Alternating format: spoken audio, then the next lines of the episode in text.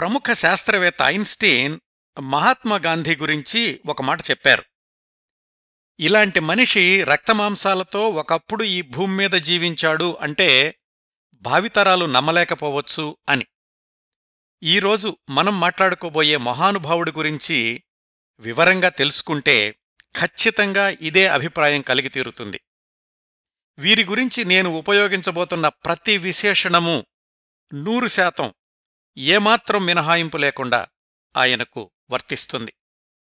ఆయన్ను మహానుభావుడు అంటున్నానంటే మహానుభావుడు అనే పదాన్ని బోల్డ్ అక్షరాలతో అండర్లైన్ చేసి చదువుకోవచ్చండి. ఇలా చెప్పాలన్నా, చెప్పి 10 మందిని ఒప్పించాలన్నా ఆ వ్యక్తిలోనూ ఆ వ్యక్తిత్వంలోనూ ఎంతో స్వచ్ఛత, నీతి, నిజాయితీ ఉండాలి. మనం మాట్లాడుకోబోయే వ్యక్తిలో ఇవే కాదు, ఇలాంటి ఇంకెన్నో అద్భుత ఆదర్శ కోణాలు లెక్కకు మించి ఉన్నాయి. ముందుగా పేరు చెప్పేస్తాను. ఆ మహానుభావుడి పేరు వావిలాల గోపాలకృష్ణయ్య గారు.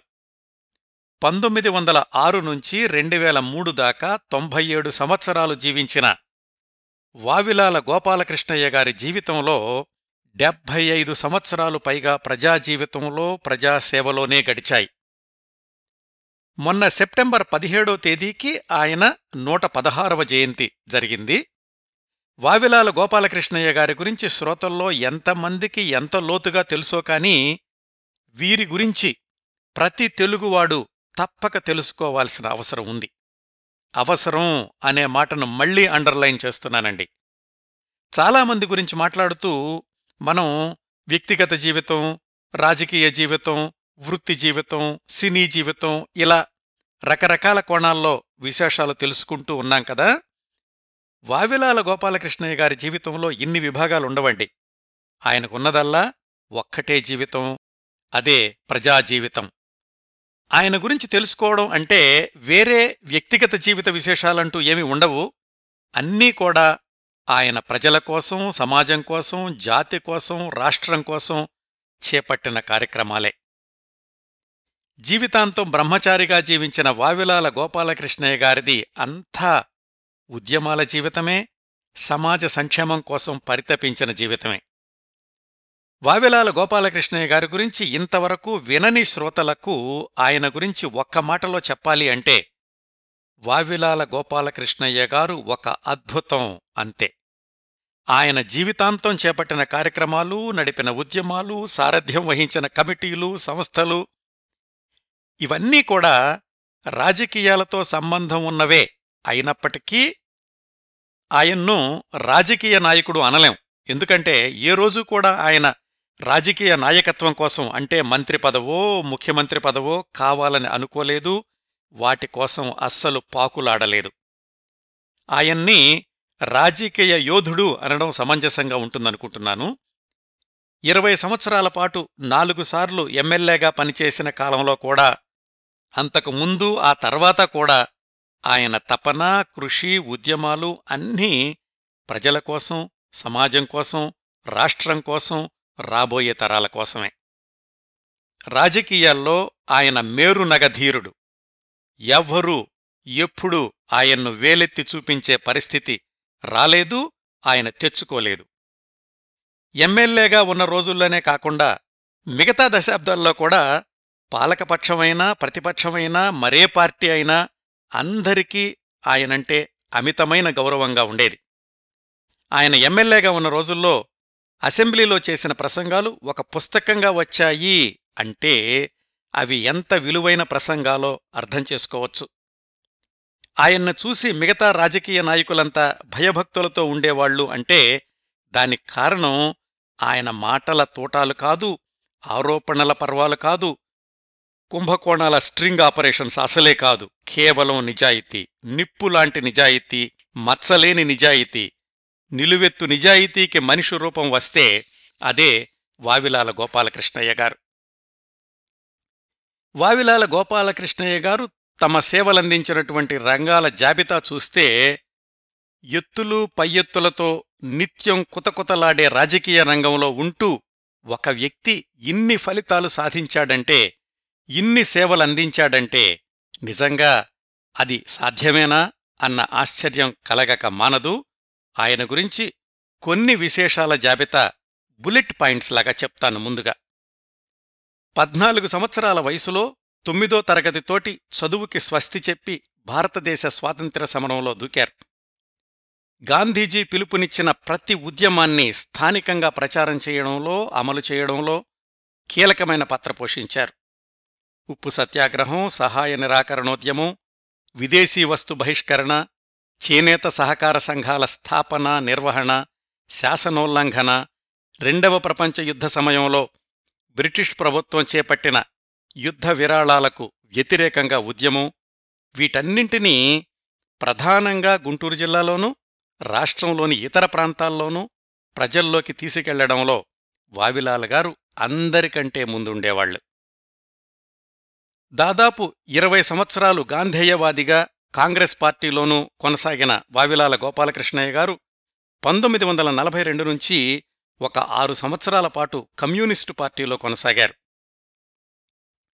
సోషలిజమే దేశ ప్రజలకు నిజమైన సంక్షేమాన్నిస్తుంది అని నమ్మారు.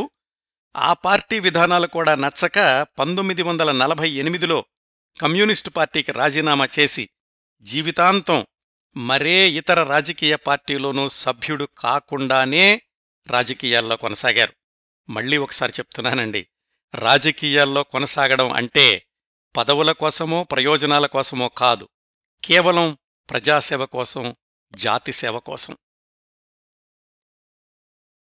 ఏ రోజైనా కానీ ఆయన తాను నమ్మిన విలువల కోసమే నిలబడ్డారు.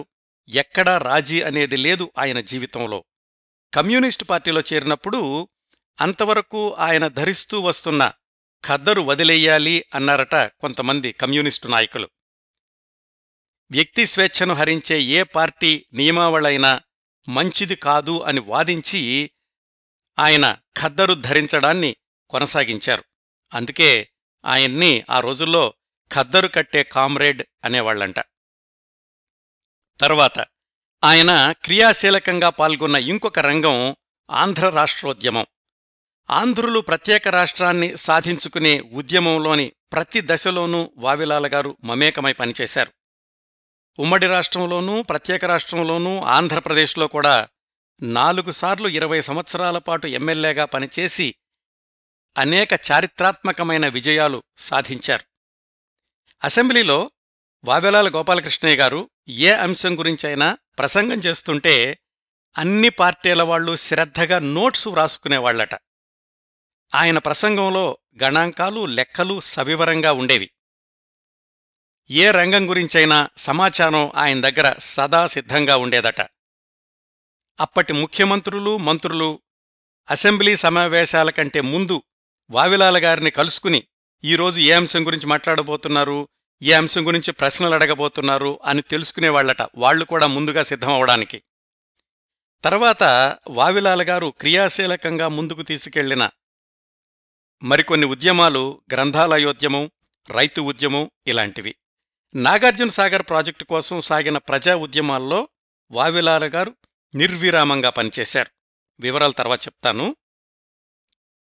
నీటిపారుదల ప్రాజెక్టుల గురించి ఆయన వ్రాసిన పుస్తకాలు ఇంజనీర్లను సైతం ఆలోచింపచేశాయి.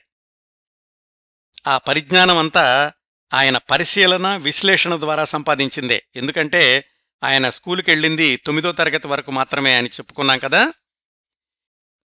ఇవన్నీ తెలుసుకుంటుంటే వావిలాల గోపాలకృష్ణయ్య గారు పెద్ద పెద్ద ప్రణాళికల్లో పనిచేశారు, కానీ ప్రజలకు దగ్గరయ్యే పనులేం చేశారా అన్న అనుమానం రావచ్చు. అవి కూడా చాలా చేశారండి. అస్పృశ్యతా నివారణ, దళితుల దేవాలయ ప్రవేశం, దళితవాడల్లో కలరా సోకినప్పుడు స్వయంగా వెళ్లి సేవలందించడం, వీటన్నింటితో పాటు గుంటూరు జిల్లా యానాది సంఘం అధ్యక్షులుగా, గుంటూరు జిల్లా క్రిమినల్ ట్రైబ్స్ సంఘానికి అధ్యక్షులుగా ఉండి కేవలం ఒక జాతిలో పుట్టడం వల్ల వాళ్లని నేరస్థులుగా ముద్రవేసేటటువంటి చట్టాన్ని రద్దు చేయించారు. వెట్టిచాకిరీ నిరోధక సంఘానికి సభ్యుడిగా పనిచేశారు. 1980లో వావిలాల గారి పుట్టినరోజున సత్తెనపల్లి సుగాలీ సంఘం వాళ్లు ఆయనకు ఒక అభిమాన సభ జరిపారు. ఆ సభ సందర్భంగా వాళ్లు ఒక ప్రత్యేక సంచికను వెలువరించి దానిలో వావిలాల గోపాలకృష్ణయ్య గారి గురించి ఏం వ్రాశారంటే, నీ దేహమే ప్రమిదగా, నీ కాలమే నూనెగా, నీ జ్ఞానమే వత్తిగా, సుగాలీల ఆత్మగా జ్వలించే ప్రేమజ్వాల శ్రీ వావిలాల అని. వావిలాల గోపాలకృష్ణయ్య గారి సేవా విశ్వరూపం ఇంకా ఉందండి. సహకారోద్యమంలోనూ ఆయన చురుగ్గా పాల్గొన్నారు. సత్తెనపల్లిలో శాతవాహన సహకార నూలుమిల్లు అనేది వావిలాల గారి నిర్విరామ కృషి ఫలితమే. ఇంకొక రంగం విద్యారంగం. వెంకటేశ్వర యూనివర్సిటీ, నాగార్జున యూనివర్సిటీ, వివిధ నగరాల్లో పోస్ట్ గ్రాడ్యుయేట్ సెంటర్లు, ఆ తర్వాత అవే యూనివర్సిటీలుగా రూపాంతరం చెందడం, వీటన్నింటికీ బీజం వేసింది వావిలాల గోపాలకృష్ణయ్య గారే అని తెలుసుకుంటే ఆశ్చర్యంగా ఉంటుంది, కానీ అది వాస్తవం. ఇంకా ఉన్నాయండి. తెలుగును అధికార భాషగా అమలు చేయించాలి అన్న తొలి ప్రతిపాదన వావిలాల గోపాలకృష్ణయ్య గారిదే. మొట్టమొదటి అధికార భాషా సంఘం అధ్యక్షుడు కూడా ఆయనే. ఇంకా పూర్తి కాలేదండి. ప్రపంచ శాంతి సదస్సుల్లో పాల్గొనడానికి 12 దేశాలు పర్యటించారు వావిలాల గారు. అంతేనా అంటే ఇంకా ఉన్నాయండి. తన 86 సంవత్సరాల వయసులో 1992లో ఊపందుకున్న మద్య నిషేధ పోరాటంలో ముందుండి ఆ ఉద్యమాన్ని నడిపించారు.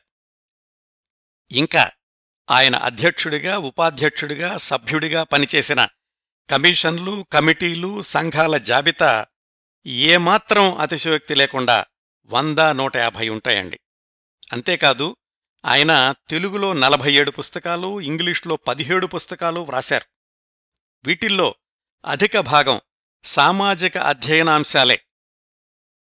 ఒక 6 డజను వరకు కాల్పనిక సాహిత్య పుస్తకాలు కూడా వ్రాశారు. అవి ఆయన వ్రాయడం ప్రారంభించిన తొలి రోజుల్లో, అంటే ఆయన రాజకీయాల్లో ప్రవేశించిన కొత్తలో, శివాజీ జీవిత చరిత్ర, శబరి అనే నాటకం, ప్రాంజలి శీర్షికతోటి పద్యాలు వ్రాశారు. ఈ ఉపోద్ఘాతమంతా వావిలాల గోపాలకృష్ణయ్య గారి ఉద్యమాల విహంగవీక్షణమేనండి. వివరాలు చాలా ఉన్నాయి. ఇప్పుడు చెప్పండి, ఇంత విస్తృతమైన ప్రజాసేవ, సామాజిక సేవ చేసిన వాళ్ళు తెలుగు జాతి చరిత్రలో ఎంతమంది కనిపిస్తారు?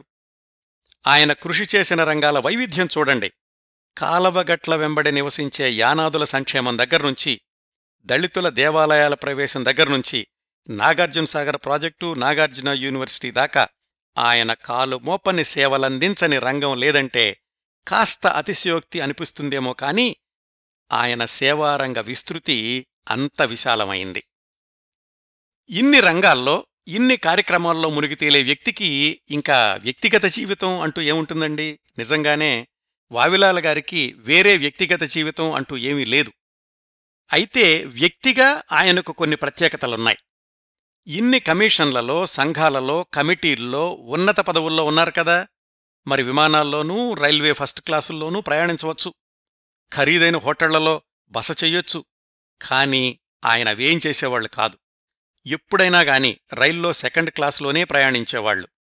ఏ ఊర్లోనైనా సరే హోటళ్లలో కాకుండా మిత్రుల ఇళ్లల్లోనే మకాం. ఆ ఇళ్లలో కూడా ఆయన నేలమీదే పడుకునేవాళ్లు. ప్రజాసేవే ఆయన జీవితం. జీవితమంతా ఎంతో సరళం వావిలాల గారికి. ఇంకా ఆయన నివాసం సొంత ఊరైన సత్తెనపల్లిలో ఒక రెల్లుగడ్డి పాక. ఎమ్మెల్యేగా ఉన్న రోజులు మినహాయించి ఊళ్ళో ఉన్నప్పుడల్లా ఆ రెల్లుగడ్డి పాకే ఆయన నివాసం. ఇంకా వస్త్రధారణ, ఖద్దరు పంచె, ఖద్దరు చొక్కా, పైపంచె, ఆకుచెప్పులు అంతే. ఆ ఖద్దరు దుస్తులు కూడా 2 జతలు, ఒకటి ఒంటిమీదుంటే రెండో జత చేతిసంచిలో. వావిలాల గారి చేతిసంచి కూడా ప్రత్యేకమైందే. అది ఆకుపచ్చ ఖద్దరు సంచి. ఒకవైపు గాంధీ బొమ్మ, ఇంకోవైపు రాట్నం బొమ్మ ఉండేవి. దానిలో ఒక జత ఖద్దరు దుస్తులు, ఒక బైండ్ పుస్తకం, కొన్ని పోస్టు కార్డులు, 2-3 లెటర్ ప్యాడ్ కాగితాలు, సభలకు హాజరవ్వాల్సిన ఆహ్వాన పత్రాలు అంతే. జేబులో చిన్న డైరీ, పెన్ను. ఇంతే వావిలాల గోపాలకృష్ణయ్య గారి స్థిరాస్తి, చరాస్తి. ఆయన బట్టలు ఆయనే ఉతుక్కునేవాళ్లు. యూనివర్సిటీ నుంచి కళాప్రపూర్ణ పురస్కారం అందుకున్నప్పుడుగాని, రాష్ట్రపతి నుంచి పద్మభూషణ్ అందుకున్నప్పుడుగాని అదే వేషధారణ, అదే చేతిసంచి. విదేశాలకు వెళ్లినా అంతే. మహా అయితే బాగా చలిదేశాల్లో ఒక శాలువానో దుప్పటో కప్పుకునేవాళ్లంతే. అంత సరళంగా, నిరాడంబరంగా ఉన్న వ్యక్తే అన్నీ సాధించింది. బహుశా అందుకే కొంతమంది ఆయన్ను ఆంధ్రగాంధీ అని కూడా అనేవాళ్లట ఆ రోజుల్లో. 2001-2006 మధ్యలో తమిళనాడులోని పాఠ్యపుస్తకాల్లో, జాగ్రత్తగా చెప్తున్నానండి, తమిళనాడులోని తెలుగు పాఠ్యపుస్తకాల్లో ఉపవాచకంలో వావిలాల గారి గురించిన వ్యాసాలు పాఠ్యాంశాలుగా ఉన్నాయి. లక్షలాది మంది తమిళనాడులోని తెలుగు విద్యార్థులు అవి చదివారు. ఇలా ఒక రాజకీయవేత్త బ్రతికి ఉండగా ఆయన గురించి పొరుగు రాష్ట్రంలోని తెలుగు పుస్తకాల్లో రావడం అతి తక్కువ సందర్భాల్లో జరిగి ఉండాలి. అది వావిలాల గోపాలకృష్ణయ్య గారి విషయంలో జరిగింది. ఆయన సారథ్యం వహించిన సంఘాల జాబితా ఎంత పొడవైందో ఆయన అందుకున్న పురస్కారాల జాబితా కూడా అంత పొడవైందే. అయినా కానీ ఇలాంటి మహానుభావుల విషయంలో వాళ్లు అందుకున్న పురస్కారాల కంటే వాళ్లు చేసిన సేవల గురించి ఎక్కువగా మాట్లాడుకోవాలి. ఇదండి వావిలాల గోపాలకృష్ణయ్య గారి గురించిన ఉపోద్ఘాతం. ఇలాంటి ఒక మహానుభావుడు ఒకప్పుడు తెలుగు నేల మీద జీవించాడా అన్న విశేషణాలకు, వ్యాఖ్యలకు న్యాయం చేకూర్చాలనే ఈ ఉపోద్ఘాతాన్ని కొంచెం ఎక్కువగా చెప్పాను. ఇప్పుడు ఉపోద్ఘాతంలో చెప్పిన అంశాలన్నింటికీ వివరణ, వావిలాల గోపాలకృష్ణయ్య గారి జీవన ప్రయాణం విశదంగా తెలుసుకుందాం. ఈ సమాచార సేకరణ కోసం చాలా పుస్తకాలు సంప్రదించానండి. అన్నింటిలోకి ముఖ్యమైంది మన వావిలాల అనే 115 పేజీల పుస్తకం. రచయితలు యాతగిరి శ్రీరామ నరసింహారావు గారు, మేడిశెట్టి తిరుమల కుమార్ గారు. వీళ్లల్లో శ్రీరామ నరసింహారావు గారు ఇటీవలే దివంగతులయ్యారు. మేడిశెట్టి తిరుమల కుమార్ గారు ఇన్కమ్ట్యాక్స్ డిపార్ట్మెంట్లో కమిషనర్గా పనిచేసి రిటైర్ అయ్యారు. వారితోటి ఫోన్లో మాట్లాడాను. వావిలాల గోపాలకృష్ణయ్య గారితో తనకున్న సాన్నిహిత్యం గురించి, ఆ పుస్తకం వ్రాయడం వెనకాలన్నటువంటి కృషి గురించి చెప్పారు. రాజమండ్రిలోని మిత్రులు వనపర్తి సత్యనారాయణ గారు మేడిశెట్టి తిరుమల కుమార్ గారిని పరిచయం చేశారు నాకు. ఆత్మీయ మిత్రులు మండలి బుద్ధప్రసాద్ గారు మరికొంత సమాచారం పంపించారు. అలాగే వావిలాల గారి 80వ జయంతి సందర్భంగా ప్రచురించిన ప్రత్యేక సంచిక కూడా దొరికింది. గుంటూరు నుంచి పెద్ది సాంబశివరావు గారు వావిలాల గారి వారసుల ఫోన్ నంబర్లు ఇచ్చారు. వాళ్లల్లో వావిలాల గారి అన్నయ్య గారమ్మాయి ఝాన్సీ గారు, వావిలాల గారి అన్నయ్య గారి మనవడు సోడేకర్ గారు, వాళ్ళిద్దరితోటి ఫోన్లో మాట్లాడాను. వీళ్లందరికీ కూడా హృదయపూర్వక ధన్యవాదాలు తెలియచేస్తున్నాను. ఇప్పుడు వావిలాల గోపాలకృష్ణయ్య గారి జీవన ప్రయాణంలోకి వెళదాం. వావిలాల గోపాలకృష్ణయ్య గారి స్వస్థలం గుంటూరు జిల్లాలోని సత్తెనపల్లి. ఆయన 1906 సెప్టెంబర్ 17న జన్మించారు. నాన్నగారి పేరు నరసింహం, అమ్మగారి పేరు పేరిందేవి. ఈ దంపతులకు 5గురు సంతానం. వాళ్లల్లో 4వ వాడు మనం మాట్లాడుకుంటున్న గోపాలకృష్ణయ్య గారు. ఆయనకు 2 అన్నయ్యలు, 1 అక్క, 1 చెల్లి ఉన్నారు. ఆ రోజుల్లో పిల్లలకు అయితే దేవుళ్ల పేర్లు లేదంటే దేశభక్తుల పేర్లు పెట్టడం ఆనవాయితీ. నరసింహం గారు గోపాలకృష్ణ గోఖలే పేరు మీదుగా తన 4వ సంతానానికి పెట్టుకున్నటువంటి పేరే గోపాలకృష్ణయ్య.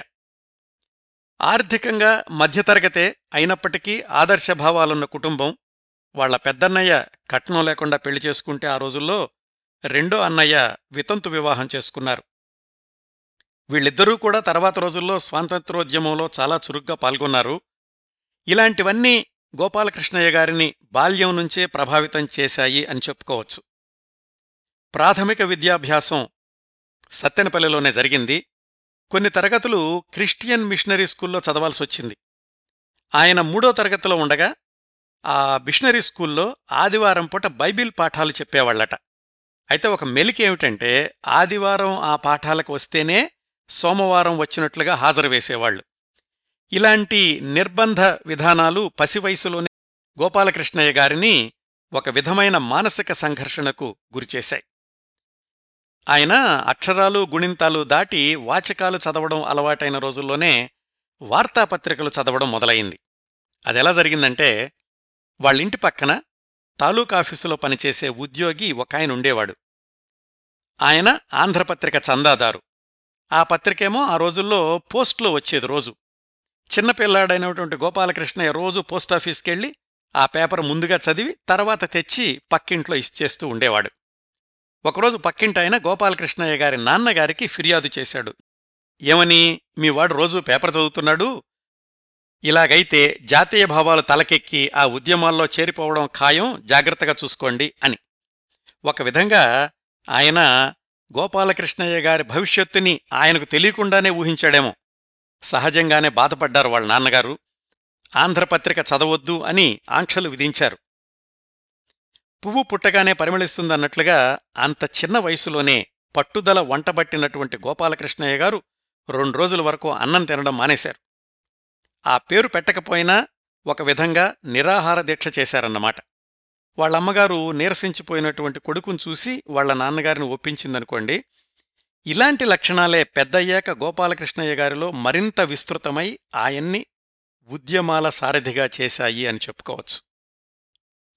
ఆంధ్రపత్రికతో పాటుగా పురాణాలు, సుభాషిత శతకాలు, భజగోవిందం ఇలాంటి పుస్తకాలు కూడా చదివేవాళ్లు. అలా విజ్ఞానదాహంతో చదువులో ముందుకెళ్తున్న వావిలాల గారి జీవితంలో ముఖ్యమైన మలుపు హైస్కూల్లో పాఠాలు చెప్పిన అద్దంకి యజ్ఞనారాయణ అనే మాస్టర్. ఈ కుర్రాడి పుస్తక పఠనాసక్తిని గమనించిన ఆయన దేశనాయకుల చరిత్రలు, దేశ చరిత్రలు ఇచ్చి చదవమనేవాళ్లు. వాటి గురించి ప్రశ్నలడిగి ఇంకా వివరంగా చెప్తూ ఉండేవాళ్ళీ కుర్రాడికి. మొత్తానికి గోపాలకృష్ణయ్య గారిలో దేశ విదేశాల రాజకీయాల గురించి అవగాహన పెంపొందించారు ఆ మాస్టారు. ఇవన్నీ కూడా 1916, 17 ప్రాంతాల్లో జరిగుండాలి. ఆ రోజుల్లోనే మొట్టమొదటి ప్రపంచ యుద్ధం, మహాత్మాగాంధీ దక్షిణాఫ్రికా నుంచి భారతదేశానికి రావడం, భారతదేశ స్వాతంత్రోద్యమంలో కొత్త ఉత్తేజం రావడం ఇవన్నీ జరిగాయి.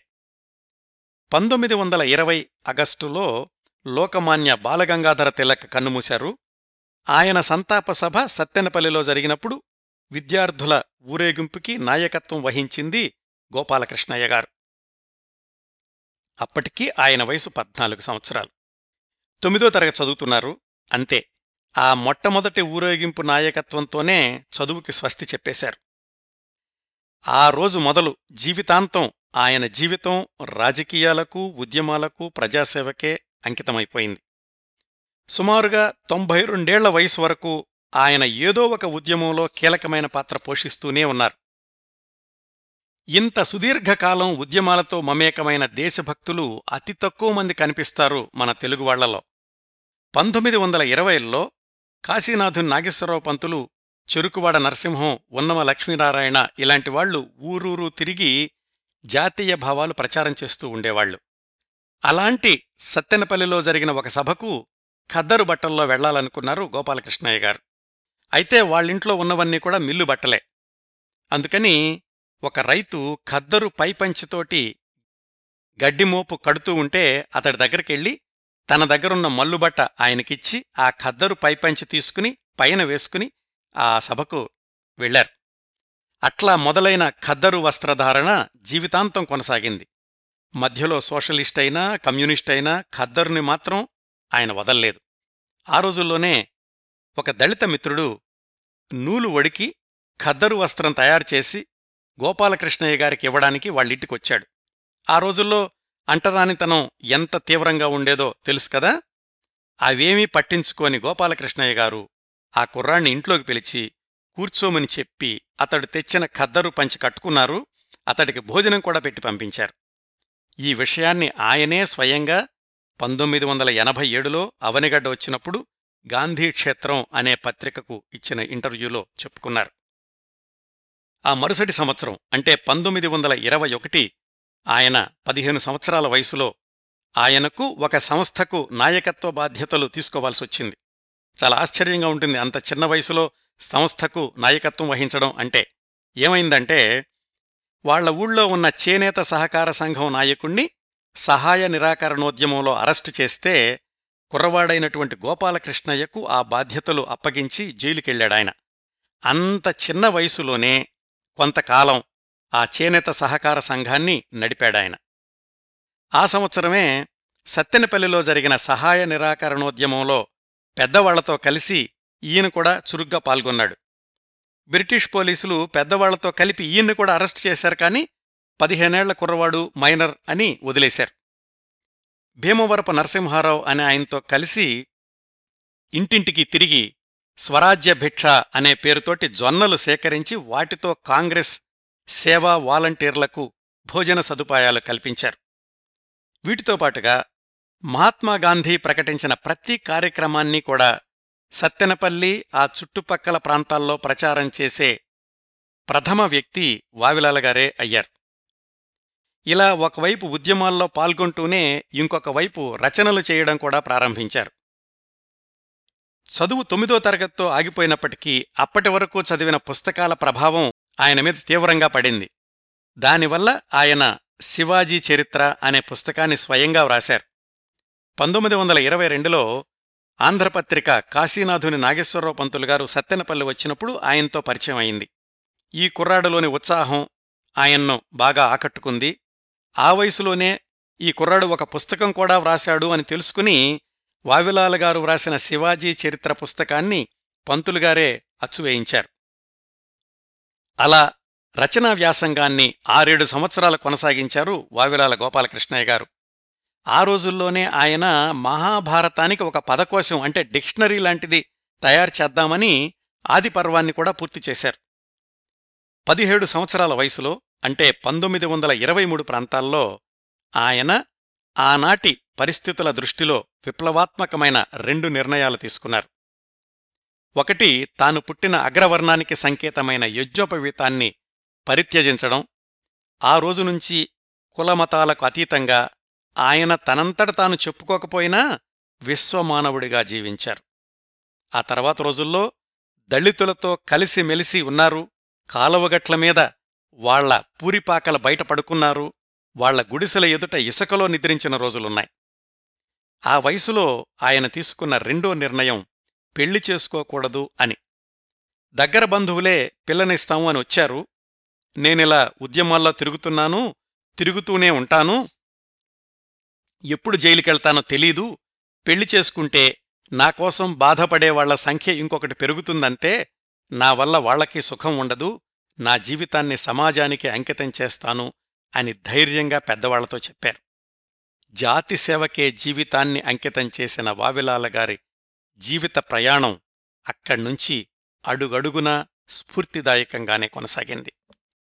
ఆ రోజుల్లోనే బందర్లో జాతీయ కళాశాల అనే ఒక కాలేజీని స్థాపించారు. విద్యార్థుల్లో జాతీయ భావాలు పెంపొందించడం ఆ కళాశాల ఉద్దేశాల్లో ఒకటి. గోపాలకృష్ణయ్య గారు 1923లో అక్కడ చదువుకుందాము అని చెప్పి బందరెళ్లారు. కానీ 1 నెల మాత్రమే అక్కడ ఉండగలిగారు. ఎందుకంటే అక్కడ స్వాతంత్రోద్యమం మహోజ్వలంగా ముందుకు సాగుతోంది. ఆ స్ఫూర్తి ఆయన్ను వదల్లేదు. కాకినాడలో జరిగిన అఖిల భారత కాంగ్రెస్ సభల్లో వాలంటీర్గా పాల్గొన్నారు. 1925లోనే సత్తెనపల్లిలో మిత్రుల సహకారంతో శారదా గ్రంథాలయం అనే ఒక లైబ్రరీని ప్రారంభించి కొంతకాలం నడిపి తర్వాత దాన్ని పంచాయతీకి అప్పగించారు.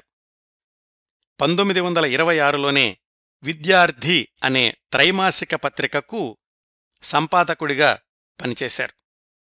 1928లో సైమన్ గోబ్యాక్ ప్రచార కార్యక్రమాల్లో భాగంగా గుంటూరు జిల్లాలోని దాదాపు అన్ని గ్రామాల్లోనూ పర్యటించారు, నడిచి, సైకిల్ మీద.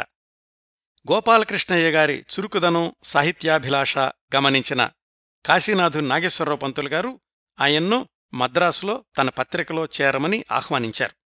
అట్లా 1929లో మద్రాసెళ్లి ఆంధ్రపత్రికలో ఉపసంపాదకుడిగా ఉద్యోగంలో చేరి 1 సంవత్సరం పాటు పనిచేశారు. ఆయనే మొట్టమొదటిసారిగా తెలుగు పత్రికల్లో వాణిజ్య వర్తకాల గురించినటువంటి వార్తల కోసం ప్రత్యేక విభాగాన్ని ప్రారంభించి నిర్వహించారు. చాలామందికి తెలిసుండకపోవచ్చిది. ఈరోజు మనం పేపర్లో చూస్తున్నటువంటి బిజినెస్ న్యూస్ అంటాం చూడండి, వీటికి పునాది ఆయన 1929లో ఆంధ్రపత్రికలో వేశారన్నమాట. 1930లో మొదలైన ఉప్పు సత్యాగ్రహంతోటి ఆంధ్రపత్రికలో ఉద్యోగం మానేసి ఆ ఉద్యమంలో చేరారు. 1930 అంటే ఆయన వయసు 24 సంవత్సరాలు. 1930 జూన్ 5న మొట్టమొదటిసారిగా అరెస్టై 9 నెలల పాటు జైలు శిక్ష అనుభవించారు. అది మొదలు 1942 వరకు అంటే 12 సంవత్సరాల్లో 7 సార్లు జైలుకెళ్లారు. మొత్తం 5 ఏళ్లు జైలులోనే ఉన్నారు. ఒకసారి జైలుకెళ్లాక బయటకొస్తే ఉద్యమాలు, మళ్లీ అరెస్టు, జైలు జీవితం, విడుదల, ఉద్యమం ఇలా కొనసాగాయి ఆ 12 ఏళ్లు వావిలాల గారి ఉద్యమ జీవితంలో.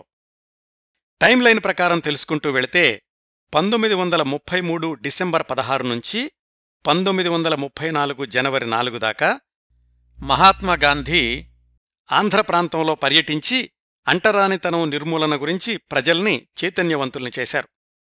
ఆ స్ఫూర్తితో వావిలాల గోపాలకృష్ణయ్య గారు, శరణు రామస్వామి చౌదరి, ఎన్జీ రంగా, వడ్లమూడి ముక్తేశ్వరరావు ఇలాంటి వాళ్లతో కలిసి అనేక కార్యక్రమాలు చేపట్టారు. ఆయనే స్వయంగా దళితవాడలోనే కొన్నాళ్లు నివసించారు. వాళ్లతో కలిసి భోంచేశారు, వాళ్ల వీధులు ఊడ్చారు, వాళ్ల పిల్లలకి తలంట్లు పోశారు, వాళ్ల కష్టసుఖాలు తెలుసుకుంటూ వాళ్లల్లో ఆత్మవిశ్వాసం నింపారు. 1933లోనే బాపట్ల తాలూకాలోని మంతెనవారిపాలెంలో దళితులతోటి దేవాలయ ప్రవేశం చేయించడం అనే గొప్ప కార్యక్రమాన్ని ముందుండి నడిపించారాయన. గోపాలకృష్ణయ్య గారు, కొండా వెంకటప్పయ్య గారు, మంతెన వెంకటరాజు గారు వీళ్లంతా కలిసి దళితులకు ధైర్యం చెప్పి గుళ్ళోకి రప్పించారు. దేవాలయ అర్చకుడు భయపడి ముందుకు రాకపోతే గోపాలకృష్ణయ్య గారే స్వయంగా తానే అర్చకత్వం నిర్వహించారు. సనాతనవాదులు గొడ్డళ్లతోటి ఆయన మీద దండెత్తడానికి వస్తే నేర్పుగా వాళ్ల నుంచి తప్పించుకోగలిగారు. పొనుకుపాడు అనే ఊళ్ళో ఇలాగే దళితుల దేవాలయ ప్రవేశం కోసం కార్యక్రమం చేపట్టినప్పుడు ఆ దళితులు అడిగారట, ఏమండి మాకిప్పుడు కావాల్సింది తినడానికి తిండి, చేసుకోవడానికి పనులు, ఈ దేవుడు, దేవాలయాలు, అగ్రవర్ణాలతో ఘర్షణ, ఇది కాదండి మాకు ముఖ్యం అని. అప్పట్నుంచి గోపాలకృష్ణయ్య గారి ఆలోచనా విధానంలో మార్పొచ్చింది. సామ్యవాద సిద్ధాంతమే ప్రజలకు సరైన న్యాయం చేకూరుస్తుంది అనే నిర్ణయానికొచ్చారు. మార్క్సిజాన్ని అధ్యయనం చేశారు. కమ్యూనిస్టు పార్టీలో సభ్యత్వం తీసుకోవడానికి మరొక 10 ఏళ్లు పట్టినప్పటికీ 1934 నుంచి వామపక్ష ఉద్యమాల్లో చురుగ్గా పాల్గొన్నారు. 1934లోనే కాంగ్రెస్ పార్టీలో ఉన్న కొంతమంది వామపక్షవాదులు కాంగ్రెస్ సోషలిస్టు పార్టీ అనేదాన్ని ఏర్పాటు చేశారు. వావిలాల గోపాలకృష్ణయ్య గారు ఆ ఆంధ్ర కాంగ్రెస్ సోషలిస్టు పార్టీలో చాలా చురుగ్గా పనిచేస్తూ ఉండేవాళ్లు. ఆ రోజుల్లో రెండో ప్రపంచ యుద్ధ సమయంలో వావిలాల గోపాలకృష్ణయ్య గారి కార్యక్రమాలు మరింతగా ఊపందుకున్నాయి. ఎట్లాగంటే 1939లో వావిలాల గారు గుంటూరు జిల్లా కాంగ్రెస్ ఆర్గనైజర్గా ఉండేవాళ్లు. ఆ రోజుల్లో బ్రిటిష్ ప్రభుత్వం రైతుల దగ్గర భూమి శిస్తుతో పాటుగా యుద్ధ నిధికి విరాళాలు ఇవ్వాలి అని ప్రత్యేకంగా బలవంతంగా వసూళ్లు మొదలుపెట్టారు. వావిలాల గారు ఉద్యమించారు. సత్తెనపల్లి తాలూకా మాదాల అనే ఊళ్ళో గ్రామస్థుల్ని వార్ ఫండ్కి వ్యతిరేకంగా కూడగట్టారు. శిస్తు మాత్రం మేం కడతాం, వేరే వార్ ఫండ్ కట్టం అని అందరూ కూడా ఎదురు తిరిగారు గోపాలకృష్ణయ్య గారి నాయకత్వంలో. అయితే అధికారులు రైతుల పశువుల్ని బలవంతంగా తోలుకెళ్లారు వార్ ఫండ్ ఇవ్వడం లేదని. అయినా కానీ ఆ రైతులు చెలించలేదు. అప్పటి తహసీల్దారు నేనో వావిలాలో తేలిపోవాలి అని సవాల్ చేశాడట. అప్పుడు డిఫెన్స్ ఆఫ్ ఇండియా చట్టం కింద వావిలాల గోపాలకృష్ణయ్య గారిని అరెస్టు చేసింది బ్రిటిష్ ప్రభుత్వం. ఆ చట్టం కింద అరెస్టైన తొలి కాంగ్రెస్ కార్యకర్త వావిలాలవారే. ఇలాగా ఉద్యమాలతో మమేకమవుతూ ముందడుగు వేస్తున్న వావిలాల గోపాలకృష్ణయ్య గారు 1942 జులైలో కమ్యూనిస్టు పార్టీ సభ్యత్వం తీసుకున్నారు. అది కూడా దాదాపు 9 సంవత్సరాల పాటు ఆ పార్టీ సిద్ధాంతాలను అధ్యయనం చేశాక. ఆయన కమ్యూనిస్టు పార్టీ సభ్యుడైనటువంటి కొత్తలోనే 1942 సెప్టెంబర్లో క్విట్ ఇండియా ఉద్యమ సమయంలో మళ్లీ అరెస్టయ్యారు.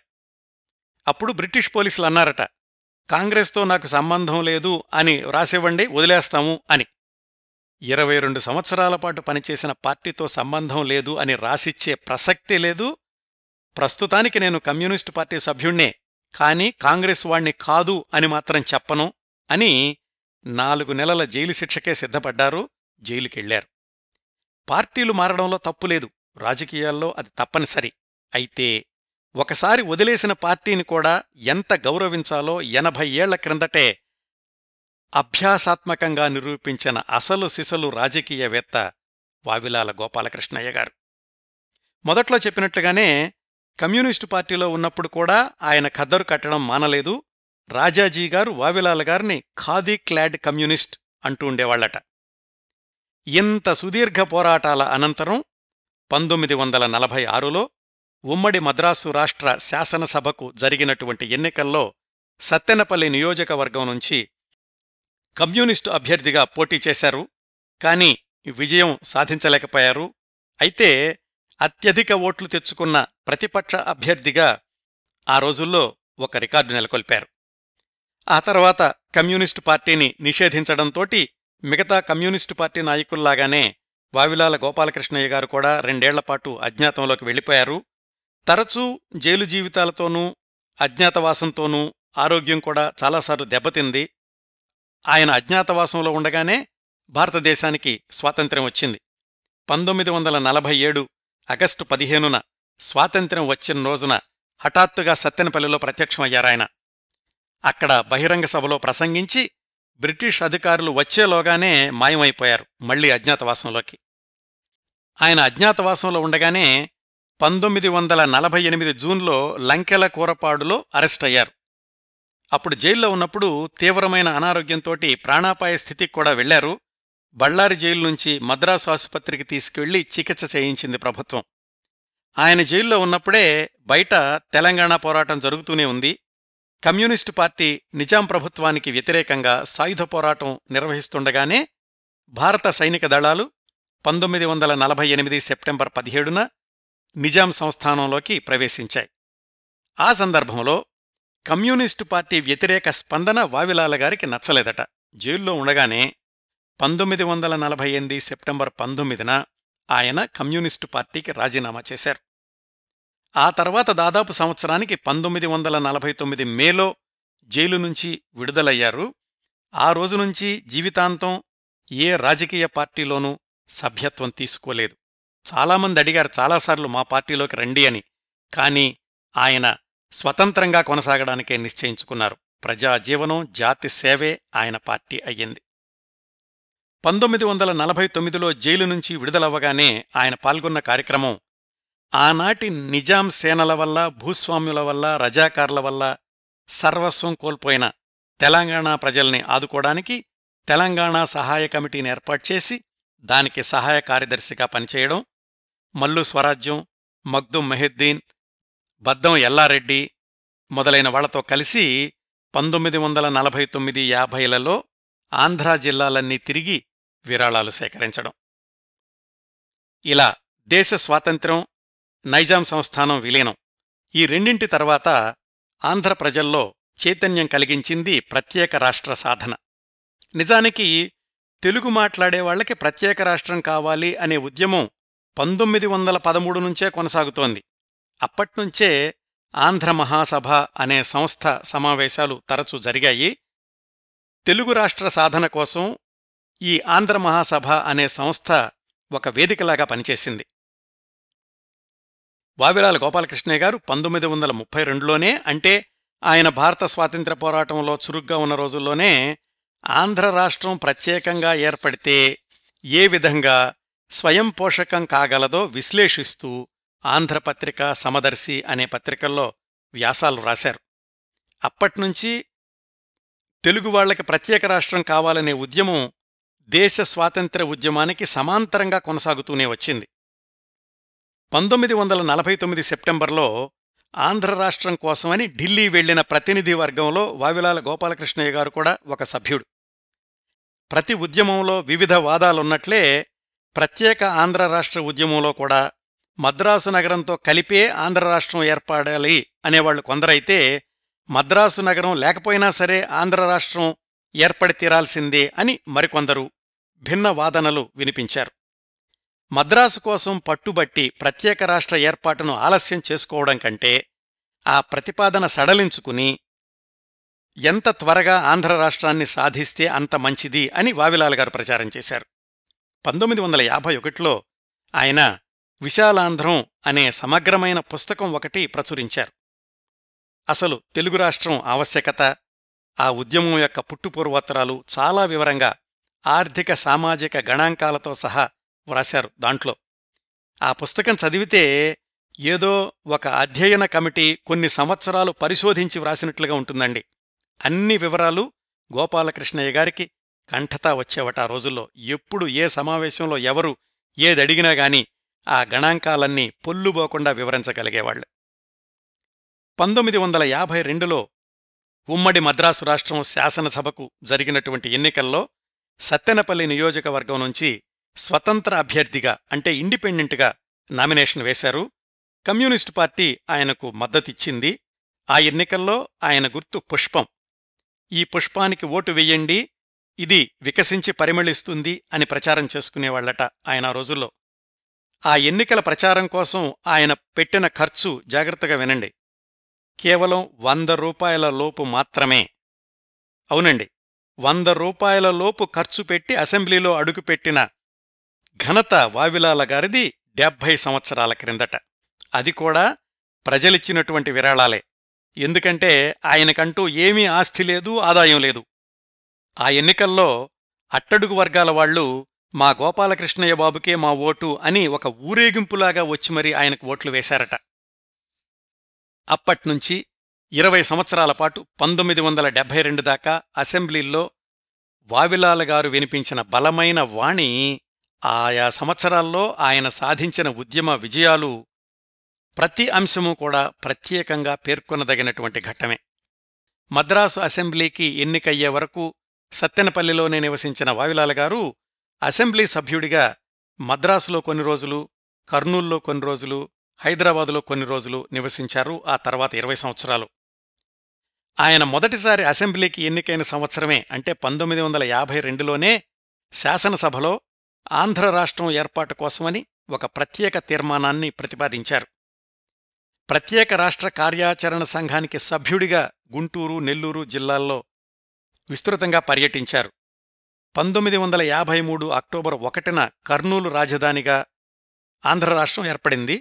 ఆ తర్వాత తెలంగాణ విలీనంతోటి ఆంధ్రప్రదేశ్ ఏర్పడ్డానికి కూడా వావిలాల గారు విశేషంగా కృషి చేశారు. ఆయన నిజాయితీ మీద నియోజకవర్గ ప్రజలకున్నటువంటి విశ్వాసమే ఆయన్ను 4 సార్లు వరుసగా శాసనసభకు పంపించింది, ఎమ్మెల్యేని చేసింది.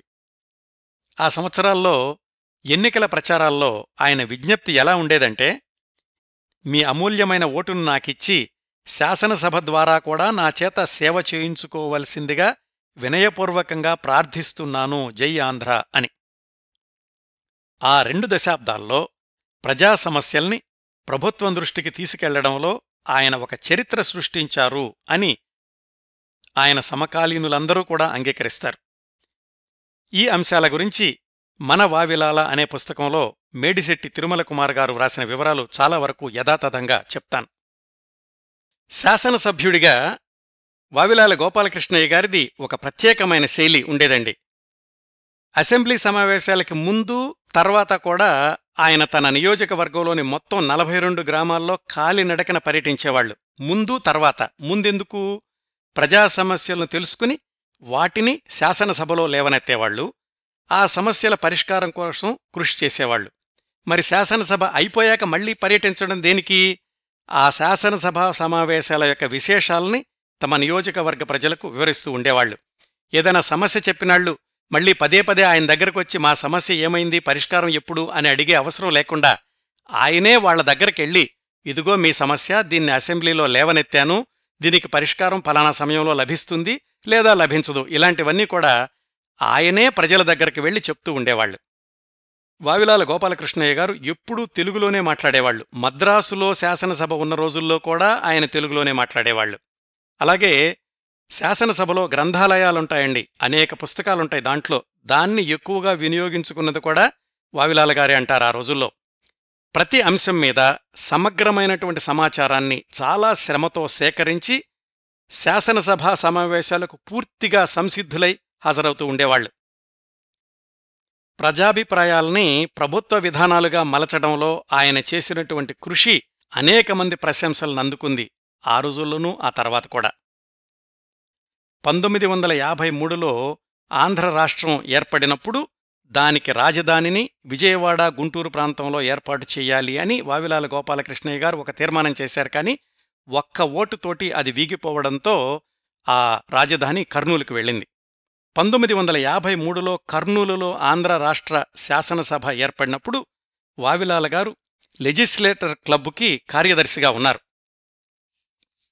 1954 మార్చి 3న ఆంధ్ర రాష్ట్ర శాసనసభ ఆంధ్ర రాష్ట్ర హైకోర్టు ఎక్కడుండాలి అని ఒక చర్చ చేసినప్పుడు గుంటూరులో ఏర్పాటు చేయాలి అని ఆయన తీర్మానాన్ని ప్రవేశపెట్టారు.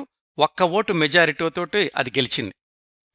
1957లో 9 మంది ఇండిపెండెంట్ శాసనసభ్యులు, అంటే వాళ్ళకే పార్టీ ఉండదు కదా, వాళ్ళందరూ కలిసి వావిలాల గారి నాయకత్వాన కొంతకాలం ఇండిపెండెంట్ పార్టీ, అదంటే నిజంగా పొలిటికల్ పార్టీ కాదు, ఒక ఇండిపెండెంట్ పక్షంలాగా ఉన్నారు. అంటే అందరికీ కూడా వావిలాల గోపాలకృష్ణయ్య గారి నాయకత్వం మీద, ఆయన నిబద్ధత మీద ఎంత నమ్మకం ఉండేది అనేది ఈ సంఘటన తెలియచేస్తుంది. అప్పట్లో అసెంబ్లీ స్పీకర్ అయ్యదేవర కాళేశ్వరరావు గారని ఆయన ఒక మాట అన్నవాళ్లట, వావిలాల గారు అడగని ప్రశ్న చదవని విషయం లేవు అని. వావిలాల గోపాలకృష్ణయ్య గారు ప్రశ్నల సమయాన్ని పూర్తిగా సద్వినియోగం చేసుకుంటూ ఉండేవాళ్లు. వందలాది ప్రశ్నలు, అనుబంధ ప్రశ్నలతోటి ప్రభుత్వం ఎప్పుడైనా అలక్ష్యంగా ఉదాసీనతతో ఉంటే చెరిగిపారేసేవాళ్లు. ఆయన కురిపించే ప్రశ్నల వర్షంలో ప్రభుత్వం అలక్ష్యం అనే మురికి కొట్టుకుపోయేది అని ఆనాటి ప్రముఖ పత్రికలు పదే పదే ప్రశంసించాయి. ప్రశ్నలు అడిగినప్పుడు కానీ, సమాధానాలు రాబట్టేటప్పుడు కానీ ఆయన చూపించినటువంటి ఏకాగ్రత, చర్చల సందర్భంలో ఆయన శ్రద్ధాశక్తులు, ఇవన్నీ కూడా ఋషుల తపస్సును గుర్తుచేస్తాయి అనేవాళ్లు ఆ రోజుల్లో. వావిలాల వారి కంచుకంఠానికి అలవాటుపడ్డ శాసనసభా ప్రాంగణంలోని గోడలు దశాబ్దాలపాటు గింగురుమంటూనే ఉంటాయి అన్నారు భాట్టం శ్రీరామమూర్తిగారు ఆ రోజుల్లో. ఆయన ఎమ్మెల్యేగా హైదరాబాద్లో ఉన్నప్పుడు ఓల్డ్ ఎమ్మెల్యే క్వార్టర్స్లో 30వ నెంబర్ క్వార్టర్లో ఉండేవాళ్లు. ఆయన బ్రహ్మచారి కదా, అందుకని ఆయన మిత్రుడు, గాంధేయవాది, పలుమార్లు శాసనసభకు ఎన్నికైన చింతలపాటి మూర్తిరాజు గారితో కలిసి ఆ ఇంట్లో ఉండేవాళ్లు. మూర్తిరాజు గారి కుటుంబ సభ్యులే వావిలాల గారి యోగక్షేమాలు కూడా చూస్తూ ఉండేవాళ్లు. ఆ క్వార్టర్లో ఎప్పుడూ చర్చలు, ప్రజా సమస్యల గురించి విశ్లేషణ, వీళ్లను కలుసుకోవడానికి వచ్చేటటువంటి మిత్రులు, ప్రజలతోటి నిరంతరం అదొక ఉద్యమ వాతావరణం ప్రతిబింబిస్తూ ఉండేది ఆ క్వార్టర్లోనూ.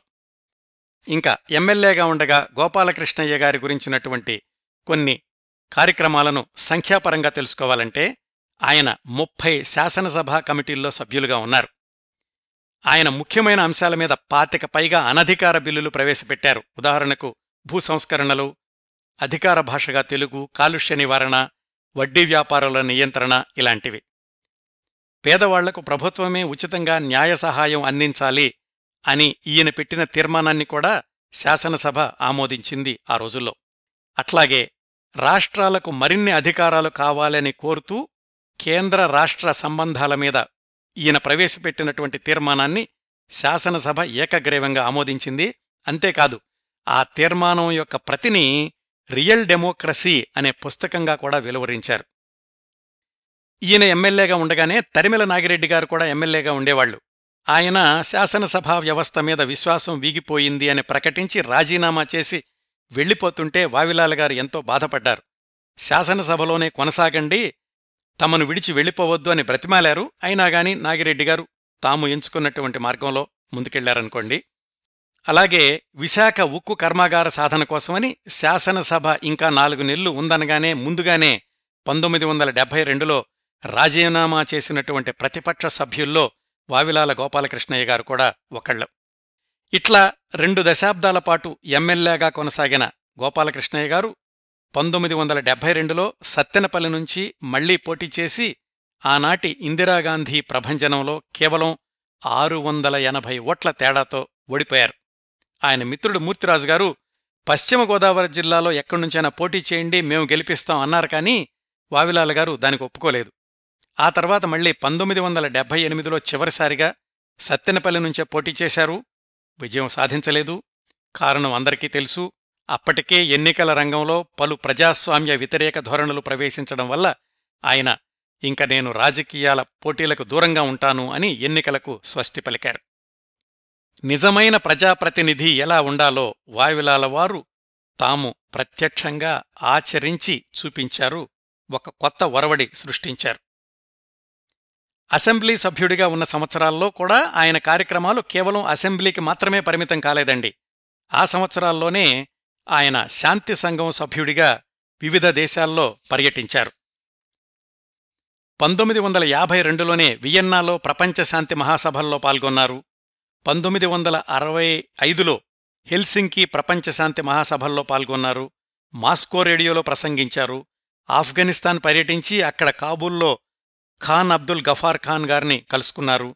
1969లో తూర్పు జర్మనీ, సోవియట్ యూనియన్, స్వీడన్లలో పర్యటించారు. శాంతి సభల్లో పాల్గొన్నారు. ఇంకా వావిలాల గారు తాను ముద్రవేసిన, సేవలందించిన మరికొన్ని రంగాల గురించి తెలుసుకుందాం. విద్యారంగం. ఆయన 14వ సంవత్సరంలోనే స్కూల్ మానేశారు అని తెలుసుకున్నాం కదా. తర్వాత అంటుండేవాళ్లట, నేను లైబ్రరీ యూనివర్సిటీ నుంచి గ్రాడ్యుయేట్ని అని. అందుకే గ్రంథాలయ ఉద్యమంలో కూడా అనేక సేవలందించారు వావిలాల గోపాలకృష్ణయ్య గారు. ఆయన కృషి ఫలితంగానే అనేక చోట్ల గ్రంథాలయాలు ఏర్పడమే కాకుండా లైబ్రరీ సైన్స్ అనే సబ్జెక్టుకి గుర్తింపు తీసుకురావడం వెనకాల కూడా వావిలాల గారి కృషి ఉంది అంటారు. చాలా చిన్నతనంలోనే 1925లోనే, అంటే తన 19 ఏళ్ల వయసులో సత్తెనపల్లిలో తాను స్థాపించిన శారదా నిలయం అనే లైబ్రరీలో 15 మంది నిరక్షరాస్యులైన యువజనులకు అక్షరాల నుంచి మొదలుపెట్టి పాఠాలు చెప్పారు. తల్లి చదివితే అజ్ఞానం సమసిపోతుంది, తండ్రి చదివితే దారిద్ర్యం అంతరించిపోతుంది అని ఆయన అంటుండేవాళ్లు. సత్తెనపల్లి చుట్టుపక్కల గ్రామాల్లో హైస్కూళ్లు ఏర్పడ్డానికి ఆయన చేసినటువంటి కృషే కారణం. 1972లో టెక్స్ట్ బుక్ కమిటీలో సభ్యుడిగా ఉన్నప్పుడు బోధనలో అనుభవం ఉన్నవాళ్లు మాత్రమే పాఠ్యపుస్తకాలు వ్రాయడానికి అర్హులు అనేటటువంటి నిబంధనని తీసుకొచ్చారు. ఇంకొక ప్రధానాంశం, ఆంధ్ర ప్రాంతంలోని అనేక యూనివర్సిటీల స్థాపనకు వావిలాల గారే బీజాలు వేశారు అంటే ఏమాత్రం అతిశయోక్తి లేదండి. ఎలాగంటే, ఆ రోజుల్లో వేసవి కాలంలో అసెంబ్లీ సమావేశాలు రాష్ట్ర రాజధానిలో కాకుండా వేరే చోట ఎక్కడైనా జరగడం అనేది ఒక ఆనవాయితీగా ఉండేది. అట్లా 1954 వేసవిలో అసెంబ్లీ సమావేశాలు వాల్తేరులోని ఆంధ్ర విశ్వవిద్యాలయ ప్రాంగణంలో జరిగినప్పుడు మే 29, 1954న తిరుపతిలో ఒక యూనివర్సిటీని, అనంతపురం, గుంటూరులో పోస్ట్ గ్రాడ్యుయేట్ కేంద్రాలను ఏర్పాటు చెయ్యాలి అని వావిలాల వారు అసెంబ్లీలో ఒక అనధికార తీర్మానాన్ని ప్రవేశపెట్టారు. దాని తర్వాతే తిరుపతిలో వెంకటేశ్వర విశ్వవిద్యాలయం ఏర్పడింది. అంటే అలాంటి తీర్మానాన్ని ప్రతిపాదించాలి అంటే ఆయన ఎంత దూరదృష్టితోటి ఆలోచించారో చూడండి, ఈ విద్యాలయాల గురించి, విశ్వవిద్యాలయాల గురించి, విద్యారంగం గురించిను. అట్లాగే 1956 డిసెంబర్లో ఆంధ్ర యూనివర్సిటీలో సెనేట్ సమావేశం జరిగింది. దాంట్లో పాల్గొన్నటువంటి గోపాలకృష్ణయ్య గారు గుంటూరులో పోస్ట్ గ్రాడ్యుయేట్ కేంద్రాన్ని ఏర్పాటు చేయాలి అని ప్రతిపాదించారు. అంతటితో ఆగలేదండి ఆయన విద్యారంగానికి చేసినటువంటి కృషి. 1972లో ఆనాటి భారత ప్రధాని ఇందిరాగాంధీ గారికి సమర్పించినటువంటి విజ్ఞాపన పత్రంలో హైదరాబాదులో ఫెడరల్ విశ్వవిద్యాలయాన్ని, వరంగల్లు, గుంటూర్లలో యూనివర్సిటీల్ని ఏర్పాటు చేయాలని, అనంతపురం పోస్ట్ గ్రాడ్యుయేట్ కేంద్రంతో సహా అన్ని సెంటర్లకి కూడా ప్రత్యేక గ్రాంటులిచ్చి కేంద్ర ప్రభుత్వం ప్రోత్సహించాలి అని వావిలాల గారు అభ్యర్థించారు. దీని పరిణామమే హైదరాబాదులో సెంట్రల్ యూనివర్సిటీ, తర్వాత గుంటూరు జిల్లాలో నాగార్జున విశ్వవిద్యాలయం, ఇవన్నీ ఏర్పడ్డాయి. 1984లో వావిలాల గారు నాగార్జున విశ్వవిద్యాలయం పుట్టుక గురించి ఒక సమగ్రమైనటువంటి పుస్తకాన్ని ప్రచురించారు. ఆంధ్ర యూనివర్సిటీలో 1970 దశాబ్దం మొదట్లో చాలా అల్లర్లు జరుగుతూ ఉండేవి స్టూడెంట్స్ మధ్యన. ఆ అల్లర్లు ఎందుకు జరుగుతున్నాయి, వాటికి కారణం ఏమిటి, వాటికి నివారణ ఉపాయాలేమిటి అనే అంశాలను అధ్యయనం చేయడానికి వావిలాల గారి అధ్యక్షతన ఒక సంఘాన్ని నియమించింది ప్రభుత్వం. ఆ సంఘం సమర్పించినటువంటి నివేదిక ఎంత ప్రామాణికంగా ఉందంటే, యూజీసీ వాళ్లు ఆ నివేదికను అన్ని విశ్వవిద్యాలయాలకు, అంటే దేశంలోని అన్ని విశ్వవిద్యాలయాలకు పంపించారు. వావిలాల గారు 1974లో ఈ నివేదికను ఒక గ్రంథంలాగా ప్రచురించారు. మన విద్యా వ్యవస్థ మీద చక్కని విశ్లేషణతో ఆయన వ్రాసినటువంటి ఈ గ్రంథం ఇప్పటికూడా విలువైందేనండి. అందులో ఆయన చెప్పిన మాట, పంట చెడితే సంవత్సరం నష్టం, చదువు చెడితే తరం నష్టం అని. చదివింది 9వ తరగతి అయినప్పటికీ విద్యారంగంలో డాక్టరేట్ పట్టాలు పొందిన మేధావులను మించి విద్యారంగం గురించి విశ్లేషించారు. ఆ విశ్లేషణల్ని ప్రణాళికలుగా మార్చగలిగారు. ఆ ప్రణాళికల్ని ఆచరణలో ముందుకు తీసుకెళ్లగలిగారు. That is Vavilala. ఇంకా తెలుగు భాషాభివృద్ధికై వావిలాల వారు చేపట్టిన కార్యక్రమాల గురించి తెలుసుకుందాం. తెలుగు మాట్లాడే వాళ్లందరికీ ఒక ప్రత్యేక రాష్ట్రం కావాలి అని తెలుగు రాష్ట్రాన్ని సాధించడంలో ఒక ఆశయం ఏమిటంటే పాలన బోధన రెండూ కూడా మాతృభాషలోనే అంటే తెలుగులోనే ఉండాలి అనేది. 1953లో ఆంధ్ర రాష్ట్రం ఏర్పడిన దగ్గర్నుంచి తెలుగు అధికార భాషగా అమలు చెయ్యాలి అని వావిలాలవారు 5 సార్లు అసెంబ్లీలో తీర్మానాన్ని ప్రతిపాదించారు. ప్రభుత్వాలు తగినంత శ్రద్ధ చూపించకపోయినప్పటికీ ఆయన తన పట్టుదల వదల్లేదు. 1964లో అనధికార బిల్లు ప్రవేశపెట్టారు. ఆయన నిరంతర కృషి ఫలితంగానే 1966 మేలో అధికార భాషా చట్టం అమల్లోకొచ్చింది. 1974 మార్చిలో వావిలాల గోపాలకృష్ణయ్య గారి అధ్యక్షతన మొట్టమొదటి అధికార భాషా కమిషన్ ఏర్పడింది. అప్పటికీ వావిలాల గారు ఎమ్మెల్యే కాదు, అసలు ఏ పదవిలోనూ లేరు, ఏ పార్టీలోనూ లేరు. అయినా కానీ ఆయన అధ్యక్షుడిగా కమిషన్ ఏర్పాటు చేయడం అంటే ప్రభుత్వానికి ఆయన పట్ల ఉన్న గౌరవానికి, ఆయనకిచ్చిన విలువకి గొప్ప నిదర్శనం. ఆ అధ్యక్ష పదవికి కేబినెట్ మంత్రి హోదా ఉండేది. అయినా కానీ పైసా పారితోషికం తీసుకోలేదు, ప్రభుత్వ వాహనాన్ని ఉపయోగించలేదు.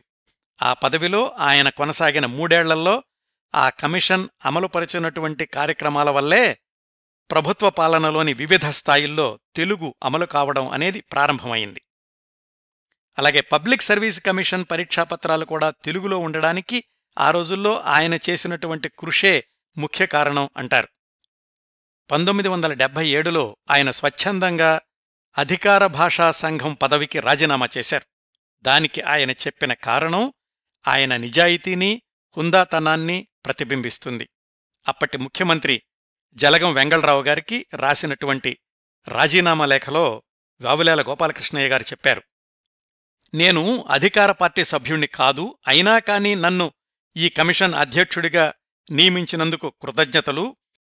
మరి నేను మీ పార్టీ సభ్యుణ్ణి కాదు కాబట్టి రాబోయే ఎన్నికల్లో నేను తప్పనిసరిగా ప్రతిపక్ష పార్టీ సభ్యుల్ని బలపరుస్తాను. అలా చేస్తూ ఇక్కడ మీరు నియమించిన కమిషన్ అధ్యక్షుడిగా కొనసాగడం నైతికంగా మంచిది కాదు, అందుకని రాజీనామా చేస్తున్నాను అని. ఎన్టీ రామారావు గారి హయాంలో కూడా జరిగిన ఒక సంఘటన గురించి ఆయనకు వావిలాల గారు వ్రాసిన లేఖలో ఏముందో చూడండి. మాన్యశ్రీ ఎన్టీ రామారావు గారికి నమస్తే. ఒక్క శాసనసభ ఎన్నికలలో ఓటర్లను తప్ప పదవులకు గాని సభ్యత్వాలకు గాని నేనెప్పుడూ ఎవరినీ అర్థించి ఎరుగను. తమరు ఆంధ్రప్రదేశ్ సహకార నూలుమిల్లుల ఫెడరేషన్లో అయాచితంగా నేనడగకుండానే నన్ను డైరెక్టర్గా నియమించారు. ఆ బోర్డు ప్రథమ సమావేశం ప్రారంభోత్సవంలో కూడా తమకు తామే నన్ను కావాలని నియమించామని కూడా మీరు ప్రకటించారు. ఈనాడు తమకై తాము తొలగించారు. మీ సౌజన్యానికి వందనాలు. భవదీయుడు వావిలాల గోపాలకృష్ణయ్య. అక్టోబర్ 30, 1984. అదండి ఆయన హుందాతనం. అందుకే ఎవ్వరూ ఎప్పుడూ ఆయన్ని వేలెత్తి చూపించే అవకాశం ఉండేది కాదు. సైద్ధాంతిక వ్యతిరేకతే తప్ప ఎవరితోటి కూడా శత్రుత్వం ఉండేది కాదు. అందుకే అందరికీ ఆయనంటే షరతుల్లేని గౌరవం ఉండేది. వావిలాల గోపాలకృష్ణయ్య గారు విశేషంగా కృషి చేసిన ఇంకొక రంగం నీటిపారుదల రంగం, ఇరిగేషన్ ప్రాజెక్ట్స్. వివిధ రంగాల్లో ఉన్నట్లే వావిలాల గారు చిన్నతనం నుంచే రైతు సమస్యల గురించి ఆలోచిస్తూ ఉండేవాళ్లు. 1930లోనే అంటే ఆయన 24 సంవత్సరాల వయసులో సత్తెనపల్లి తాలూకాలోని రైతుల్ని సమీకరించి తాళ్లూరు గ్రామంలో ఇసుక వాగుమీద కొన్ని వేల రూపాయల ఖర్చుతో చిన్న ఆనకట్ట లాంటిది నిర్మించి చుట్టుపక్కల పొలాలకి నీళ్లు అందించే ప్రయత్నం చేశారు. ఆయన ఎమ్మెల్యే అయ్యాక నీటిపారుదల అవగాహన పెరిగింది, రైతుల అవసరాలు కూడా బాగా అర్థమయ్యాయి. 1952 ఏప్రిల్లో మాచెర్లలో జరిగిన నందికొండ ప్రాజెక్టు తొలి మహాసభకు వావిలాల గారే అధ్యక్షత వహించారు. ఆయన ఎమ్మెల్యే అయిన కొత్తలో రెండో సభను కూడా ఒంగోలులో ఆయనే జరిపించారు. పట్టు వదలకుండా కోస్లా కమిటీకి నందికొండ ప్రాజెక్టు గురించి వివరాలందించారు. అలనాటి ప్రధాని నెహ్రూ గారి దగ్గరికెళ్లి ఈ నందికొండ ప్రాజెక్టు ఆవశ్యకత గురించి వివరంగా చెప్పారు. వీటన్నింటి ఫలితమే నాగార్జునసాగర్ ప్రాజెక్టు. అదొక్కటే కాదు, పోలవరం, పోచంపాడు ఈ ప్రాజెక్టుల గురించి కూడా ఆ రోజుల్లోనే అంటే 70 సంవత్సరాల క్రిందటే సమగ్రమైనటువంటి నివేదికలు తయారు చేశారు. ఆయా సందర్భాల్లో ఆయన చెప్పినటువంటి సాంకేతిక వివరాలకు పెద్ద పెద్ద ఇంజనీర్లే ఆశ్చర్యపోతూ ఉండేవాళ్లట. ఆయన పనిచేసిన ఏ రంగాన్నైనా కానీ అంత కూలంకషంగా అధ్యయనం చేసేవాళ్లు వావిలాల గోపాలకృష్ణయ్య గారు. ఇట్లా వివిధ రంగాల్లో వివిధ కార్యక్రమాలతో వావిలాల గారి జీవితం ఎప్పుడూ తీరికుండేది కాదు. నిరంతరం ప్రజాజీవనం మెరుగుదల కోసం ఏం పనిచెయ్యాలి అనే ఆలోచనే. ఆయన తన 87 సంవత్సరాల వయసులో సారా వ్యతిరేక ఉద్యమంలో కీలకమైన పాత్ర పోషించారు.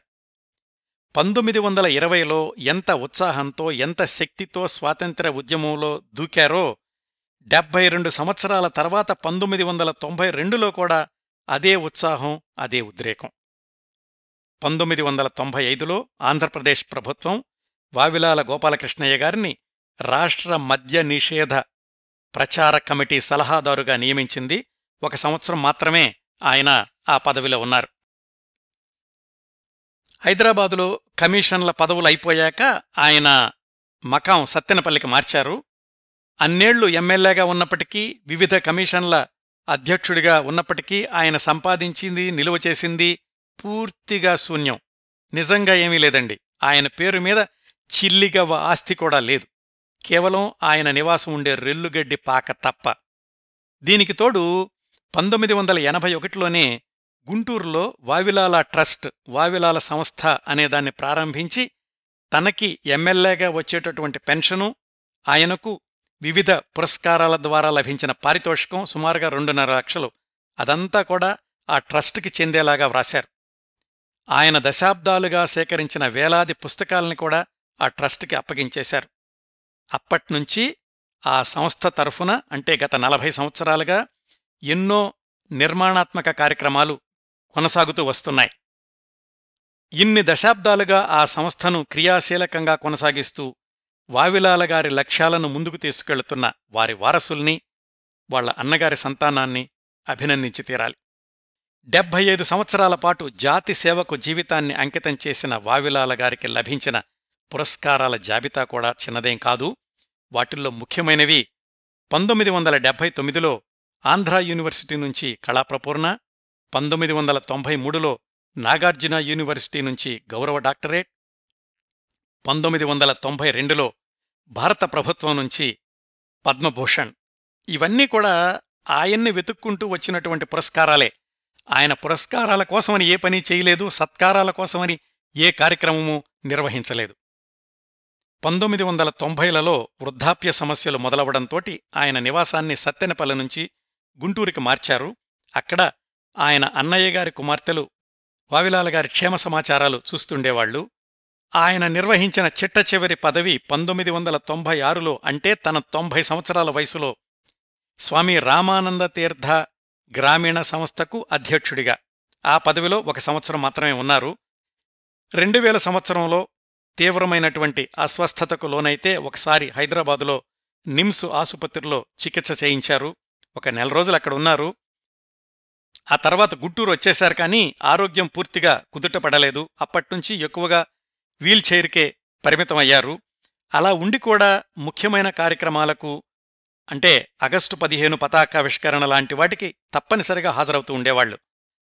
2003లో ఆయన ఆహారం తీసుకుంటున్నప్పుడు చిన్న ఇడ్లీ ముక్క పొలమారడం వల్ల ఊపిరితిత్తుల్లోకి వెళ్లడంతోటి పరిస్థితి విషమించింది. వెంటనే హైదరాబాదు నిమ్స్ ఆసుపత్రిలో చేర్చారు. 40 రోజుల పాటు డాక్టర్లు తీవ్రంగా శ్రమించినప్పటికీ వావిలాల గోపాలకృష్ణయ్య గారిని కాపాడలేకపోయారు. 2003 ఏప్రిల్ 29న తెల్లవారుజామున 4 గంటలకు ఆ మహానుభావుడు దీర్ఘనిద్రలోకి వెళ్ళిపోయారు. దశాబ్దాల సుదీర్ఘ జీవన ప్రయాణంలో ఎన్ని వేల కిలోమీటర్లు నడిచారో, ఎన్ని ఉద్యమాలకు సారథ్యం వహించారో, ఎన్ని ప్రజోపయోగ కార్యక్రమాలను అమలుపరిచారో, ఎన్ని లక్షల మంది జీవితాలను వాళ్లకు తెలియకుండానే ప్రభావితం చేశారో, వాటి కర్త కర్మ క్రియ శాశ్వత విశ్రాంతి తీసుకున్న సమయం అది. నిరంతరం చెలించే ఒక ఉద్యమ స్ఫూర్తి ఆగిపోయింది. జాతి సేవకు అంకితమైపోయిన ఒక జీవన ప్రస్థానం ముగిసింది. నిజాయితీకి నిలువెత్తు నిదర్శనంగా నిలిచిన ఒక మేరు శిఖరం కూలిపోయింది.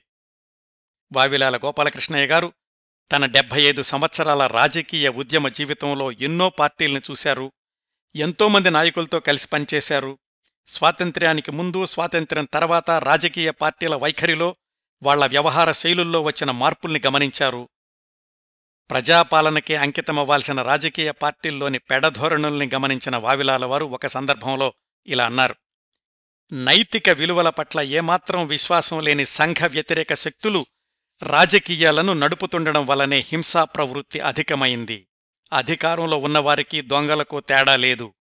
దొంగలు చట్టవ్యతిరేకంగా అపహరిస్తుంటే అధికారంలో ఉన్నవాళ్లు చట్టబద్ధంగా అధికారాన్ని వినియోగించుకుని కాజేస్తున్నారు అని. ఏ పార్టీ విధానాలు ఎంత నచ్చకపోయినా ఎవరితోటి వావిలాలగారు ఎప్పుడూ వ్యక్తిగత వివాదాల జోలికి వెళ్లలేదు. 10 మందికి ఉపయోగపడుతుందనే ఏ కార్యక్రమమైనా ముందుకు తీసుకెళ్లడానికి ఆయన ఏనాడు వెనుకంజ వెయ్యలేదు. గోపాలకృష్ణయ్య గారిలాంటి అకళంక దేశభక్తుడు, జాతికి తన జీవితాన్ని కానుకగా అర్పించిన రాజకీయ ఋషి గురించి ఈ తరం భావితరాలు కూడా తెలుసుకోవాల్సిన అవసరం ఎంతైనా ఉంది. చివరగా వారి గురించి కొంతమంది ప్రముఖులు ఏమన్నారో తెలుసుకుందాం. బెజవాడ గోపాలరెడ్డి గారు వావిలాల గోపాలకృష్ణయ్య గారి గురించి వ్రాస్తూ ఇలా అన్నారు: ఆయన అనేక వ్యతిరేక విషయాలను తన జీవితంలో సమన్వయపరచుకోగలిగారు. ఘర్షణలు లేని మేళవింపు వారి జీవితం. మళ్ళీ చదువుతున్నానండి. ఘర్షణలు లేని మేళవింపు వారి జీవితం. గాంధీతత్వాన్ని, కమ్యూనిజాన్ని మేళవించుకున్నారు. దేశాభిమానాన్ని, భాషాభిమానాన్ని శృతి తప్పకుండా సమన్వయించుకున్నారు. ఆదర్శం, ఆచరణ భుజాలు రాసుకుంటూ నడిచాయి. ఆవేశం, పట్టుదల హద్దులు మీరకుండా విహరించాయి.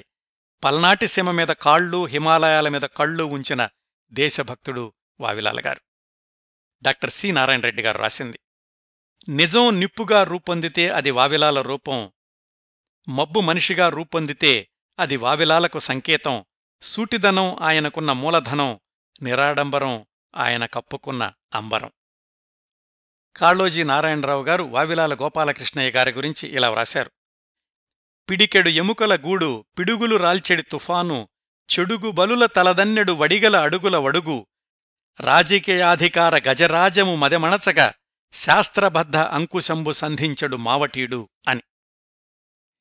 ఈ కార్యక్రమానికి చివరగా ఆయన సమకాలీనులు మరికొంతమందితో వావిలాల గోపాలకృష్ణయ్య గారిని పోల్చి చూడాలంటే ఒక్కరే దుర్గాబాయ్ దేశముఖ్, ఒక్కడే టంగుటూరి ప్రకాశం పంతులు గారు, ఒక్కడే బులుసు సాంబమూర్తి గారు, ఒక్కడే పుచ్చలపల్లి సుందరయ్య గారు, ఒక్కడే వావిలాల గోపాలకృష్ణయ్య గారు.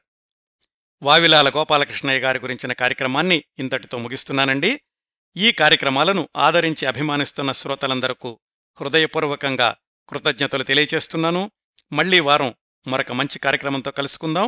అంతవరకు నవ్వుతూ ఉండండి, మీ నవ్వులు 10 మందికి పంచండి.